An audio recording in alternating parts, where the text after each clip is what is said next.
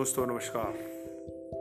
मैं आज पुनः आपके सामने एंटरप्रेन्योरशिप से संबंधित वो बहुत सारी बातें जो आप सब लोगों के साथ शेयर कर सकते हैं। लेकर आया हूँ थिंक फॉर यूनिटी के सौजन्य से।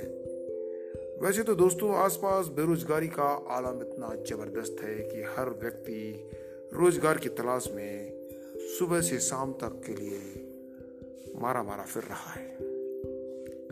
या सही शब्दों में कहा जाए तो युवाओं को इस प्रकार की रोज़गार खोजने की तो आवश्यकता वैसे भी पड़ ही नहीं रही है, क्योंकि वो तो चाहते हैं कि उनके हाथ में बनो बनाया। कोई ऐसा नौकरी या कार्य जो एक समान रूटीन से चलता हो, वो आकर के मिले, आगे की चिंता उसके गार्जियन करें या फिर उसके कर्णधार माता पिता